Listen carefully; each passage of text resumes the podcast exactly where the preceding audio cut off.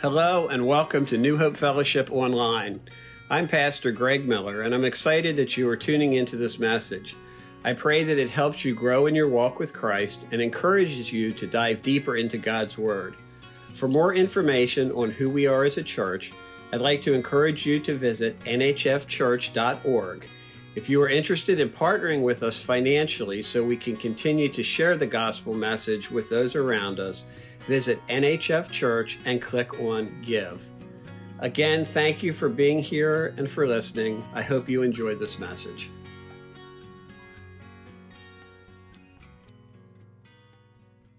Well, just when you realize, Nick, there's like two, three verses, how can you pull something out of a hat? There's a lot there. And actually, we could spend probably two or three weeks here. And so we're going to wrap up Ephesians, though, this morning as we are wrapping up into Christmas and season. And in the new year, we'll head into the book of John. But what you find with Ephesians is it's a letter that's addressed to the church at large. It's not so much an individual. You see that in scripture when you read to the first Timothy and second Timothy. Paul is writing to Tim exactly and to him specifically what you get in Ephesians is kind of a church-wide focus. Is this is the church and for the church. It's for us as individuals as well, but he's covering everybody, meaning no one's really excluded. It's not a personalized, it is, but it's to the whole church body. And so if we were to summarize, because we need to do that to really get into where we're at this morning, you summarize with chapter one really being all about the big picture that it is this is what god has done for us paul gives a brief intro and he says this is what god has done and he has sent his son he shares the gospel with the church to remind them of the awesomeness of what god has done and he closes chapter one with a prayer to the church. And what you notice in that prayer is that he desires, and you see his heart on display, that the church would continue to grow in a knowledge of God. Not in a knowledge of themselves, not in a change of their circumstances, but that they would know God further. And then he bridges into chapter two. And chapter two is kind of okay, here's the big picture, chapter one. Chapter two is all about the here and the now. And the realizing that in chapter two, what Paul's focus on is goes from big picture to the reality is why did God do chapter one? Why did God send his son? Why did he? Because we were sinners. Because we were just like the world around us without hope, without anything. And then chapter two kind of goes into the reality of what is it about then? It's all about unity. And what unifies us then is Jesus. Chapter one's the big picture, what God has done. Chapter two focuses on you are just like this. And in fact, you're saved by God's grace, not your own doing, nothing you have done, but God's grace through faith, which He gives. And then we're unified all on Jesus. Why do we gather on Sundays as a church body? Jesus. It's not for anything other than Jesus, to worship him. And chapter two is about that.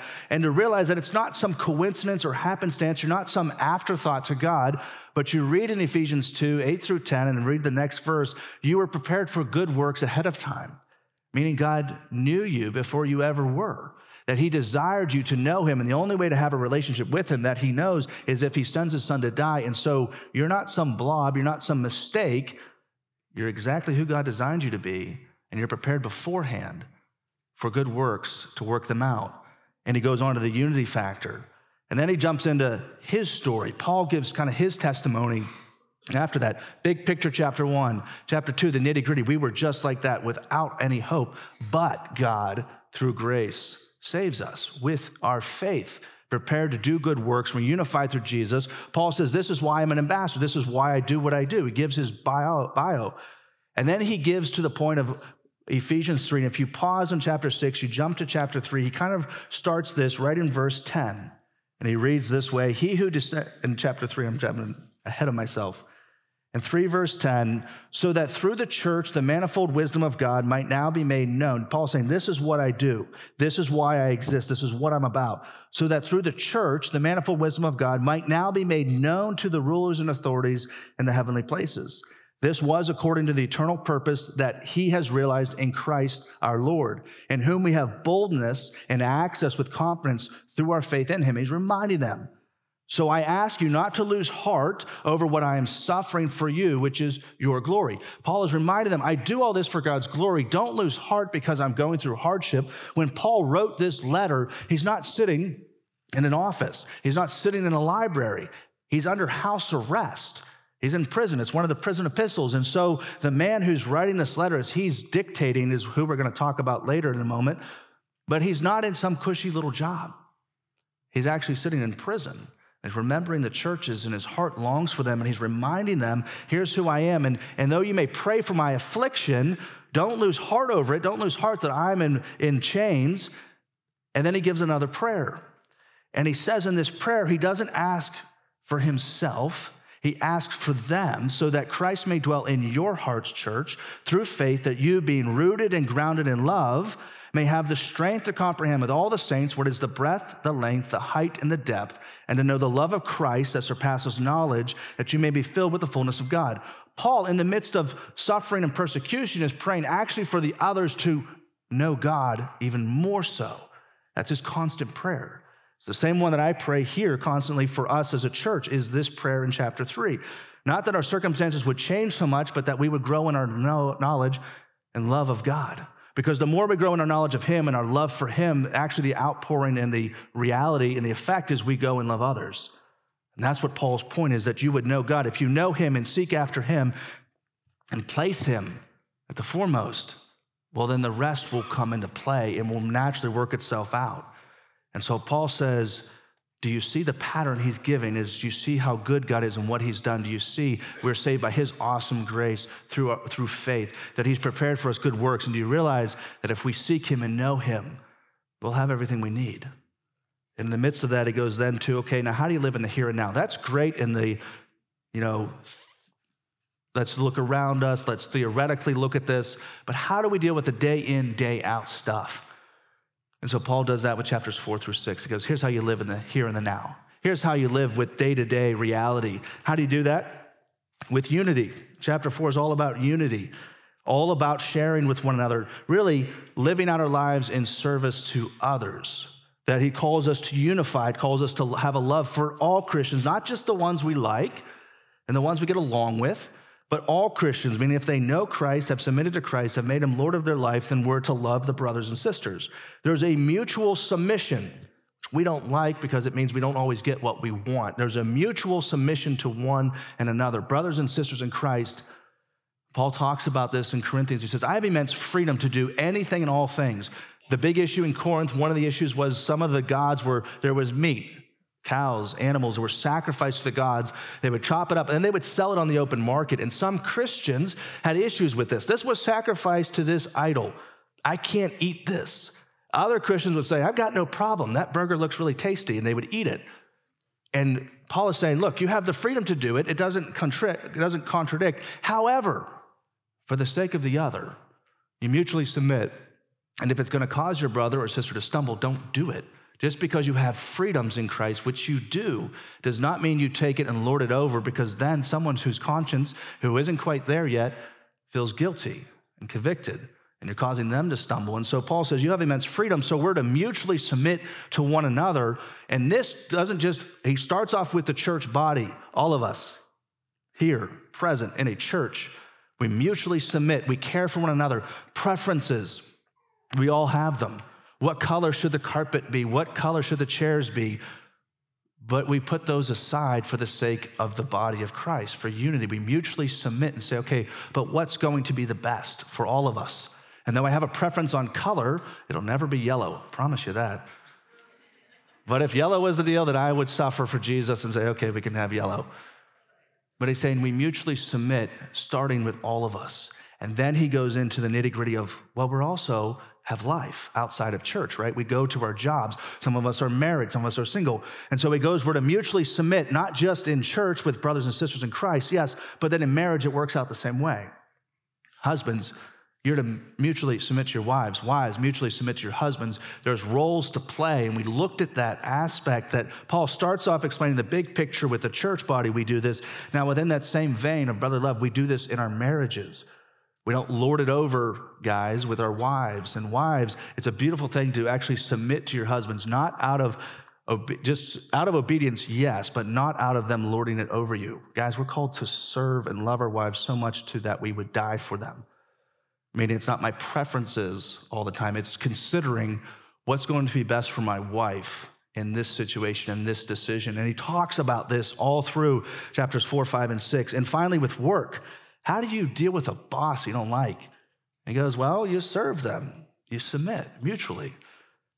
And in work, you look at humility, you pray for them, and you serve. And we've looked at that. And finally, last week, Pastor Greg looked at that armor of God of, okay, in all of this, how do you then go about day to day? Well, you got to prepare for battle. There's a war going on. Now, the war is already won, so we actually deal with different battles day to day until Christ comes again. But you have to be prepared. And he talks about the, the different pieces that you would put on to prepare.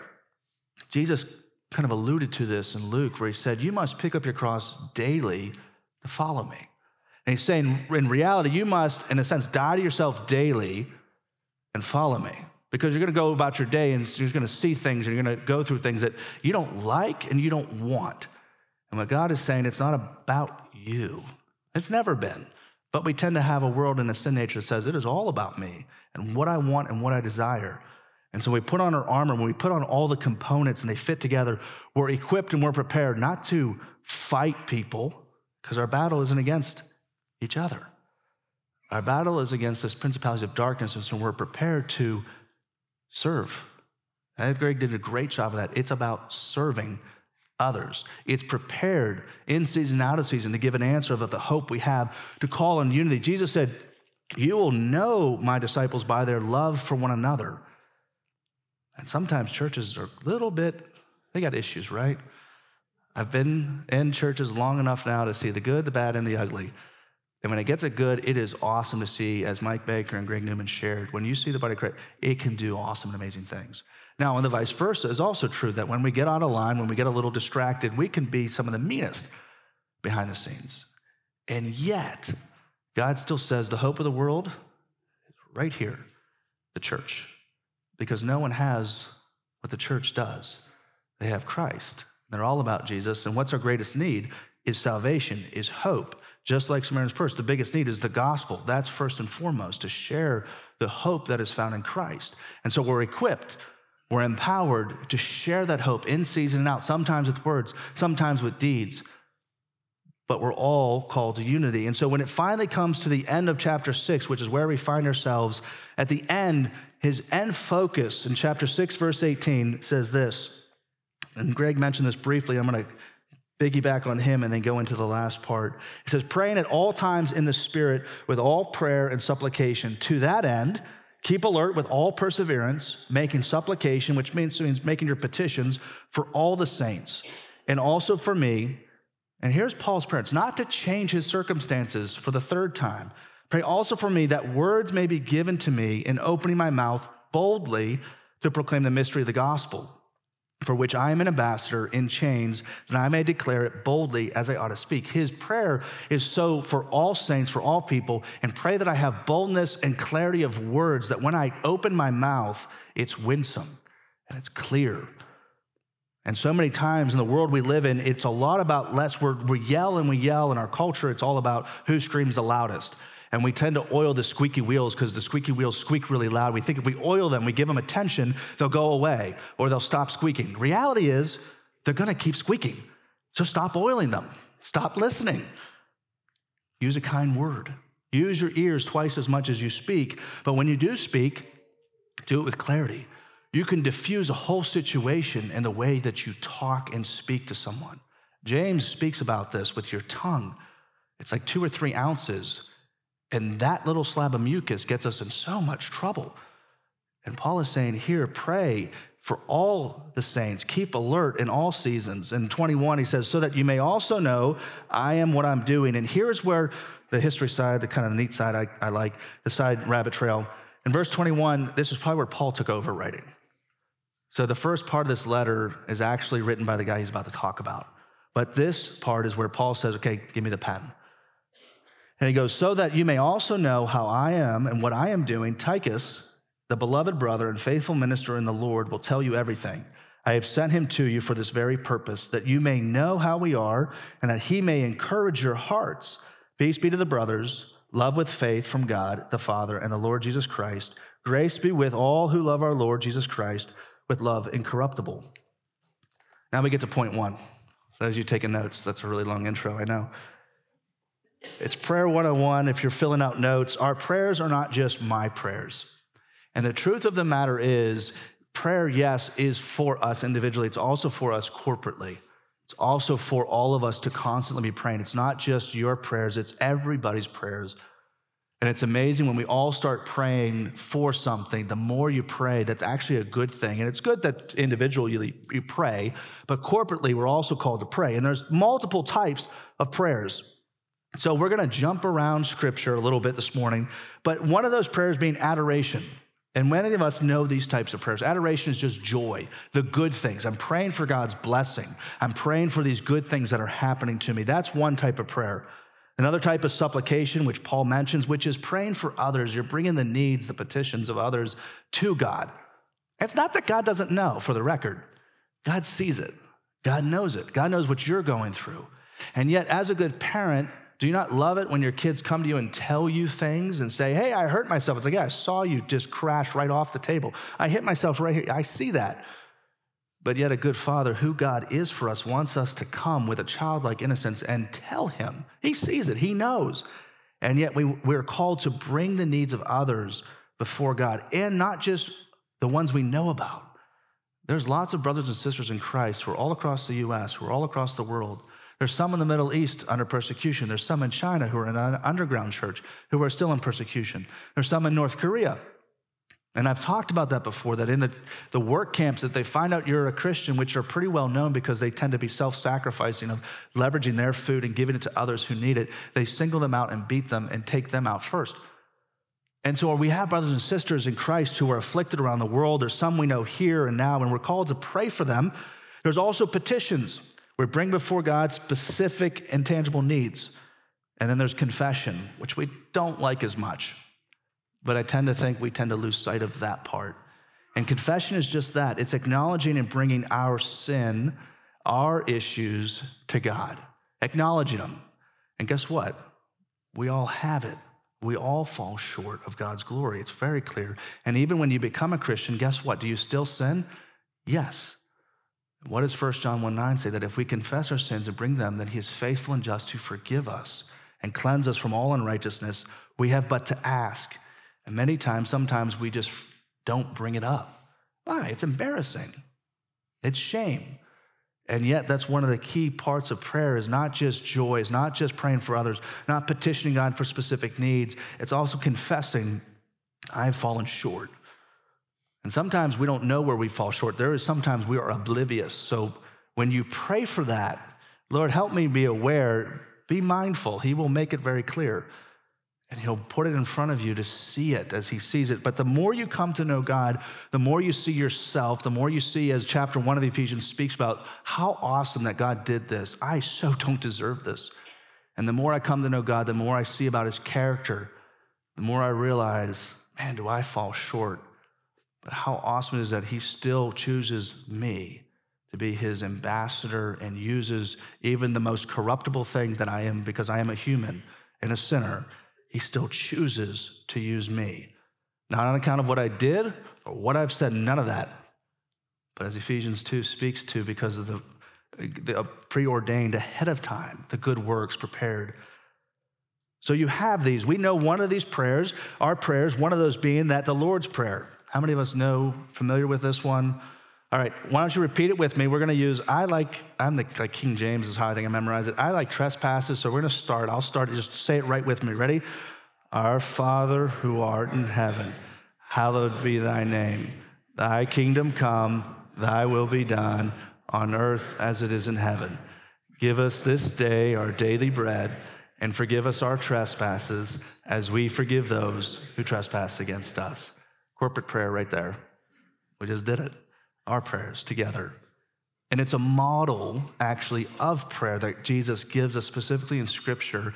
And if you follow through, he starts off, Our Father who art in heaven, hallowed be your name, meaning praising him. He starts there because that's where the focus ought to be, not on, Lord, I got this, this, this, this, and this. It's like, no, who are you talking to? And reminding ourselves of who we're talking to. We read it together. There's value in this corporate prayer. There's value in the multitude praying. And you, if you hold your finger here and you jump to the book of Galatians, which is one book before, and in chapter four of Galatians, Paul also wrote this, one of his first letters, It's probably one of my, it's one of my favorites just because he's very, he's blunt in this one. And I think it's when he was earlier saved, one of his earliest letters. But in chapter four, in verse four of Galatians, he writes, But when the fullness of time had come, what we're celebrating, God sent forth his son, born of a woman, born under the law.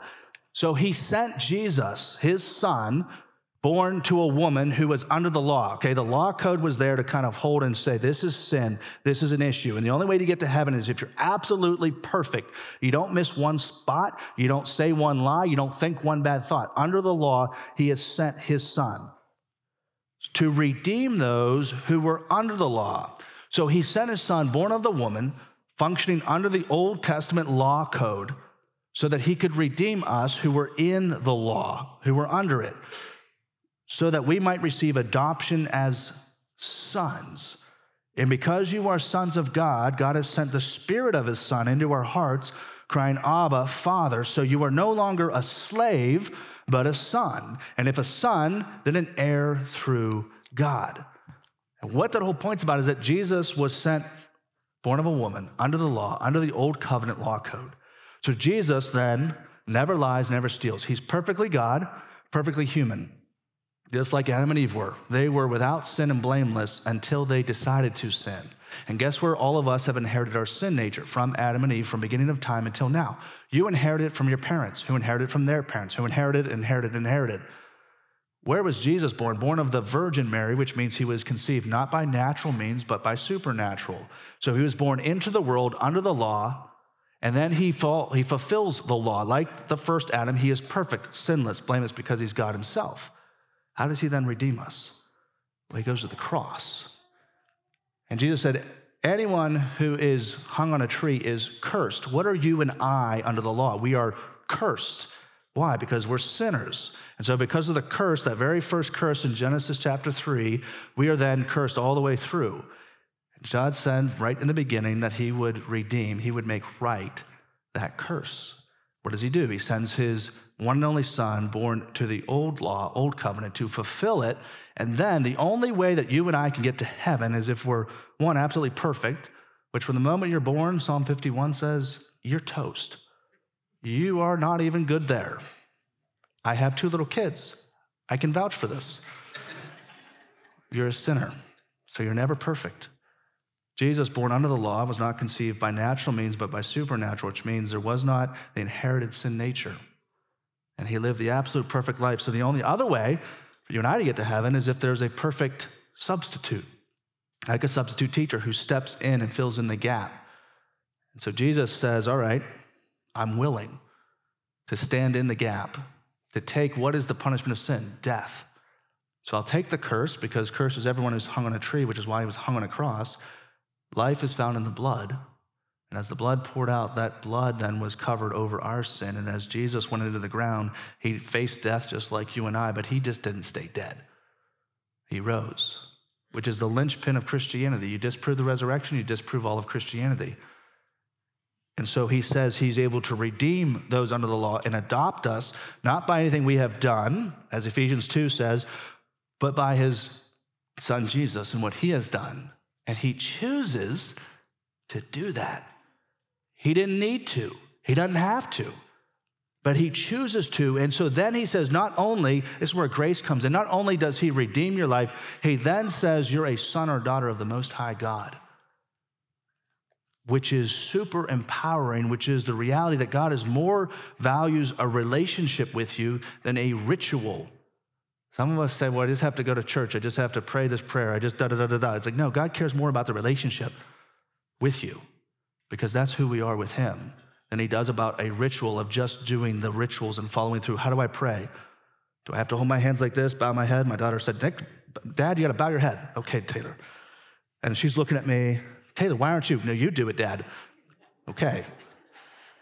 But God cares about our relationship with Him more than He does about a ritual. And there's nothing sweeter than when my daughter prays at night with me. Now, she doesn't do it all the time, but sometimes I'll pray, Dad.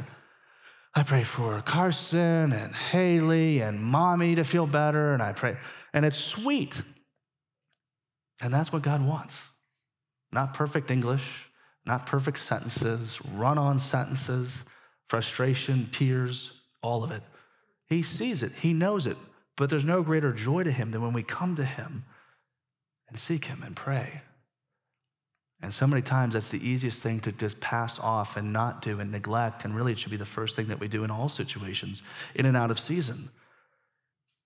And if we hold there and we jump to the book of James, meaning go to the right a couple of books, go to Ephesians, Philippians, Galatians, Hebrews, and then you get James chapter one, obedience kind of trumps faith to a degree. Because I can have faith in a lot of things. And yet, if I truly believe, faith says that I actually follow through with it. And James says this in chapter 1 verse 22 But be doers of the word and not hearers only, deceiving yourselves. For if anyone is a hearer of the word and not a doer, he is like a man who looks intently in the natural face in a mirror. For he looks at himself and goes away and at once forgets what he was like. But the one who looks into the perfect law, the law of liberty, and perseveres, being no hearer who forgets, but a doer who acts, he'll be blessed in his doing. He goes on to explain what religious and saying it doesn't do any good to just have a bunch of faith. Have a bunch of faith. Yeah, go eat, drink, be merry because I'm not taking care of you. Faith says, no, you do something. Do something with it.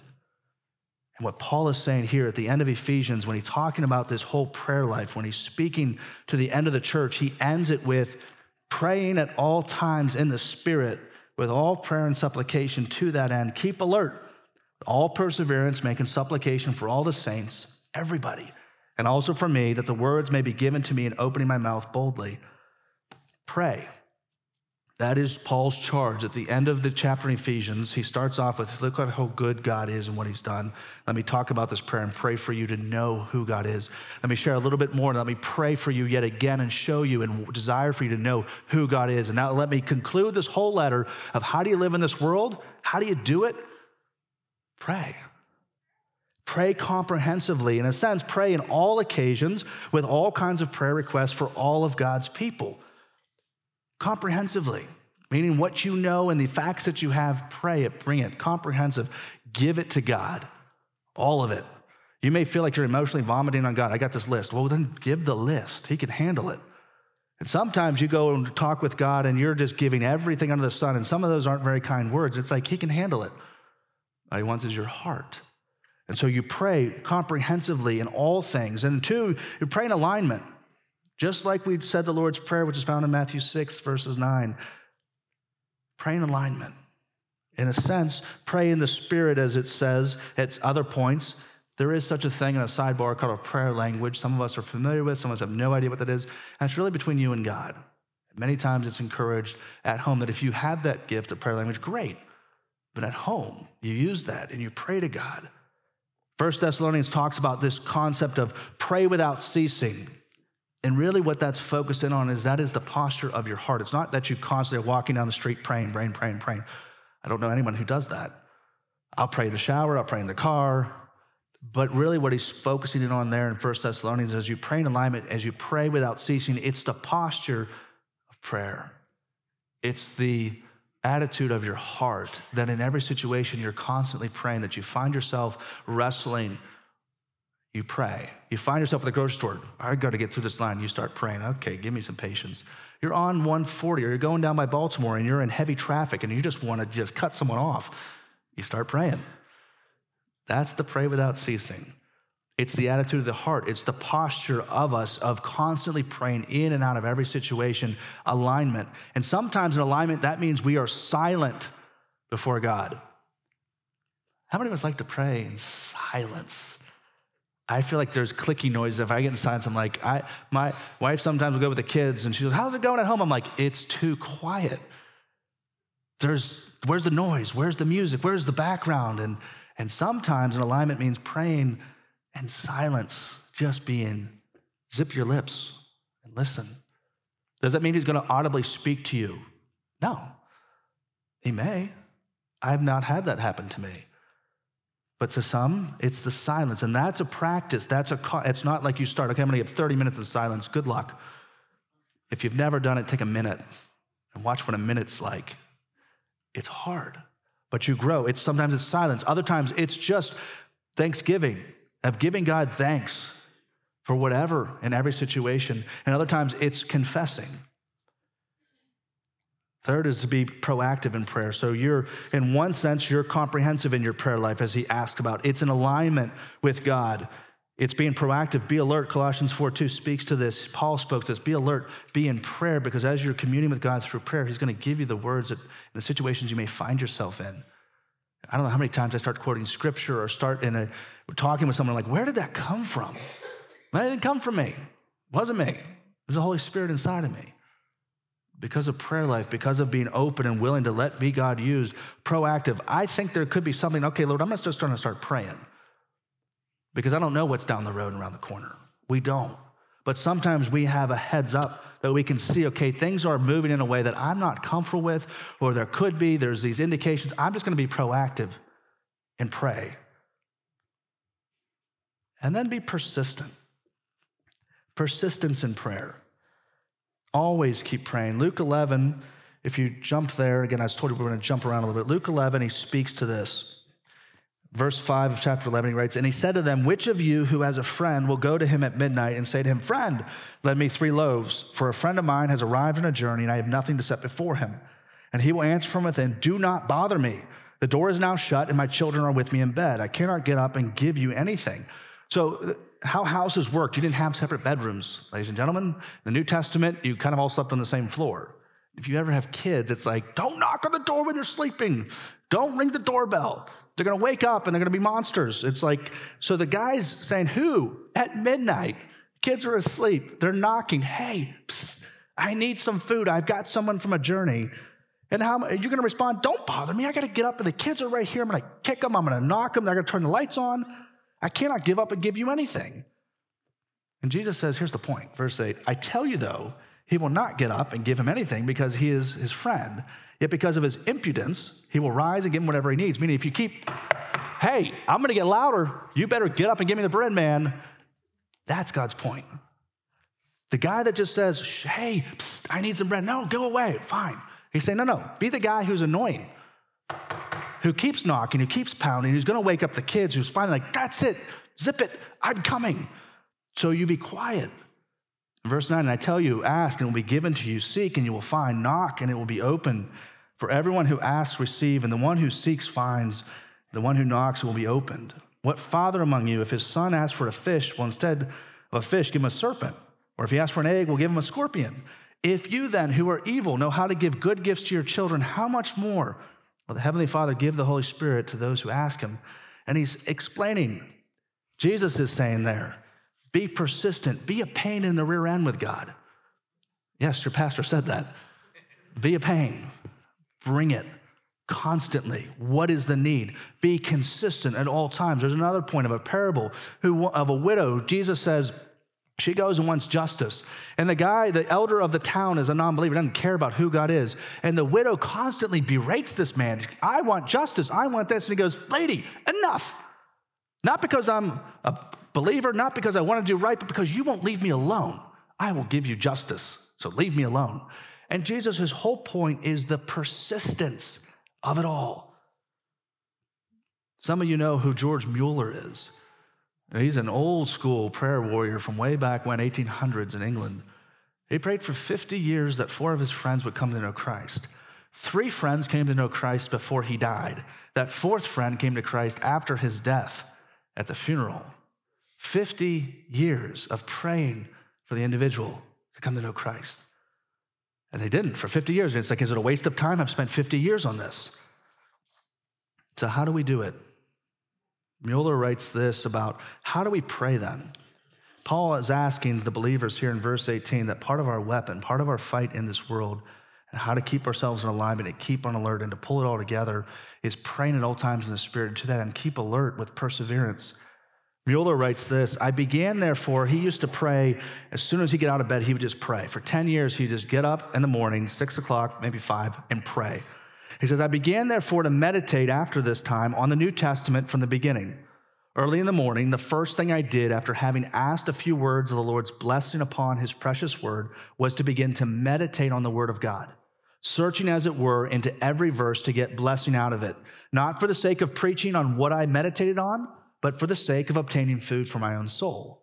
The result of this is that there is always a good deal of confession, thanksgiving, supplication, or intercession mingled with my meditation on God's word, and that my inner man almost invariably is even sensibly nourished and strengthened, and that by breakfast time, with rare exceptions, I am in a peaceful, if not happy state. And his point is this that he would get up, instead of reading the Bible, he would just start praying. And he said, Instead, I got up and I opened God's word and I read it. Then I sat in silence for a few seconds to just think, what in the world did I just read? It's five o'clock in the morning. What did that word mean?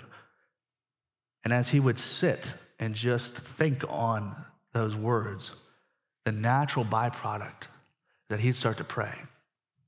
He'd start to pray for if this brought conviction to his soul, pray for forgiveness. If it brought thanksgiving, he would pray for thanksgiving. If it was whatever, he would bring it up.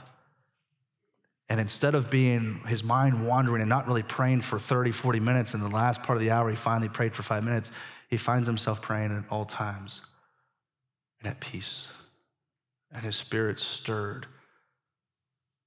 And I believe it was him who actually had an orphanage who he never actually said the needs of the orphanage. He just always prayed for it. And on many occasions, God just provided randomly. A bread truck breaks down. Hey, could you use this bread? It's going to go bad. He's got an orphanage 100 yards from the, where the truck breaks down. Yeah, I need bread. I was just praying for that this morning. But it's the prayer life. And prayer turns you away from what you really want to actually praying for what God wants and Him changing you.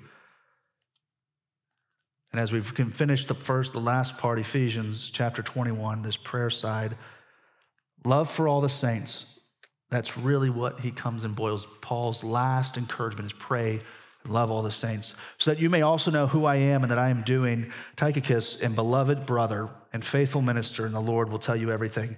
It tells you two things about Tychicus. Beloved brother, if you highlight, circle that, faithful minister in the Lord will tell you everything.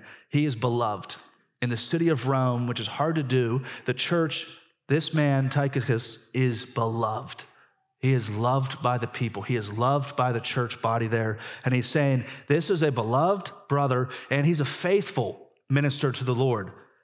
Tells about his character. He's faithful, he's consistent, he is trustworthy. And this is who I'm sending to you. This man, Tychicus, doesn't have actually a whole, doesn't have any letters in the New Testament. But in fact, he actually traveled with Paul on many occasions. When Paul talks about his testimony of being shipwrecked, of being beaten and chased and in danger, this man was probably with him. And this is the man Paul's entrusting to say, This is who I'm sending to you. And actually, he was actually in the city of Ephesus and was probably around when Paul first went there, was probably one of his first converts who attached himself to Paul. He said, He'll tell you everything. I have sent him to you for this very purpose, that you may know how we are and that how he may encourage your hearts. And here's his final conclusion for us as well Peace be to the brothers, love with faith from God the Father and the Lord Jesus Christ, and grace be with all who love our Lord Jesus Christ with a love incorruptible. It goes back to pointing to love, back to pointing to our love for Christ. That peace he's responding to is the reconciliation with God through Jesus. That's how we receive peace. And that's what he's asking for. And because we have this in place, Paul's benediction is for us to have the fruit of peace reconciliation with one another. You read Philippians, it speaks to this peace. Don't worry or stress about anything, but in everything, with prayer and supplication, make your requests known to God. And the peace of God, which surpasses all understanding, will guard your hearts and minds. God doesn't promise yet again to solve any problem. And Paul is not saying God, God can. He's saying he'll give you peace, shalom, true peace, inner peace to be able to deal with the world around you and the people. And we're called to have peace with one another. The final four wishes of this church is for peace, this familiar recon- reconciliation, for love. We have the ability to love only because God loved us first. We just actually have to act upon that love towards others. The mutually submitting. It's not just love for the saints who are on our team or who are friendly with, it's loving people. And people are messy, and people are people. And sometimes you're a safe person, and so they emotionally vomit on you. And you're like, what is the deal? They don't like me. No, they probably like you. They probably just realize you're safe. You can handle it. And it's caring for them, it's loving them. Faith in love, belief and trust. That is what real faith is. Faith and love means belief, trust, I believe it, and I trust it, so I actually do something with it. Paul is saying, You with love for all the saints means you have peace with them, you love them, you have faith in love. Trust the truths that are written in here. Trust them. Paul is encouraging them, imploring them, raising the bar on them in a sense of live this out, button up the intellectual. This is, you want to know what truth is, what that looks like to live in the world? Read through this letter again and again and again. Do it. Don't just read it and agree with it. Say, that's great. Do something with it. And finally, grace. This is the 12th time that if you read through Ephesians, it's the 12th time that grace is mentioned. It starts and ends with grace. God's riches at Christ's expense. It's kind of an acronym for grace. God's riches at Christ's expense. We don't receive grace on our own. It is only through God and what Jesus has done. And that grace, when you realize it and you experience it, goes into a growing and a deeper love of God. And when you do that, when you grow in your love for God and a deep love for Jesus, we said that's the first and greatest commandment to love God with all your heart, soul, and mind. How do you do that? Well, you pray. Because the more you pray, the more it affects you. The more it affects you, the more it gives. And so I want to close out with this quote, and then we'll pray. We'll sing. Keller writes this in his book, Prayer Experiencing Awe and Intimacy with God. He says, Prayer also is a kind of tune. Prayer tunes your heart to God. Singing engages the whole being, the heart through the music, as well as the mind through the words. Prayer is also a tune others can hear beside you. When your heart has been tuned to God, your joy has an effect on those around you. You are not proud, cold, anxious, or bored. You are self forgetful. You're warm, profoundly at peace, and filled with interest. Others will notice, all hear and fear. Prayer changes those around us because it changes you. You want to know God better? You want to know what's next? You just start communing. You just start praying. And if it's gibberish, it's just like, I don't know how to pray, Lord. I, Da, da, da, da. Start there. But it's the constant. Prayer is our greatest weapon, prayer is our greatest asset. Prayer is the reality that we get to talk to the creator of the universe who calls us sons and daughters, and we get to call him dad. And he hears us and he sees us and he knows. He says, Keep the persistence, keep coming. You can say, I'm not a great prayer, Nick. I don't know how. No, you don't have to. Some of the greatest prayers in all of history were ones that didn't think they were that great about prayer. It's consistency, it's daily, it's getting up, dying to ourselves. So as we enter this Christmas season, as we get to this final week of Emmanuel, God with us, we have the hope that we can talk to the Most High God. We have over, we don't overcome the world. God has overcome the world, but because He has, we can go through it. We're called to share that hope in this season to be God's hands and feet. So, would you pray with me this morning? Lord God, we are grateful and mindful of the love that you have for us through your Son, Jesus, that you've called us to prayer. You have called us, just as Paul implores the church, Lord, and models to them what prayer looks like, and to end with the encouragement that it's about our prayers, all of us. So, wherever we may find ourselves, Lord, in our own prayer life this morning, would you challenge us there? Lord, we can always improve, every one of us. And so, whether we're great prayer warriors and we get up at dawn and we pray, or whether we just pray in our cars or here or there, would you just allow that to flourish within our hearts and our souls? To have that attitude of prayer, to have an attitude of always in prayer, constantly looking for opportunities to just praise your name. Lord, for those of us who are wrestling with this, how do we do this? Would we just start small? Would you encourage us not to try to fix the whole thing and have a whole hour of meditation and prayer, but to start with five minutes with you? To give the time that we know is best in our schedule to do that and to just make it a habit. Would you discipline us in that way? And no discipline at the time, Lord, as you say, seems pleasant, but in the end bears much fruit. And so may we as a church become more and ever more a body of believers who praise comprehensively for the needs, who brings and petitions you, who's with thanksgiving and brings our own shortcomings to you, knowing you hear us and you choose to use us. And may we do that ever more in this Christmas season to have ears to hear people, to just maybe pause with some family members and say, Can I pray with you? and pray a blessing over their life. We ask this, Lord, in Jesus' name. Amen.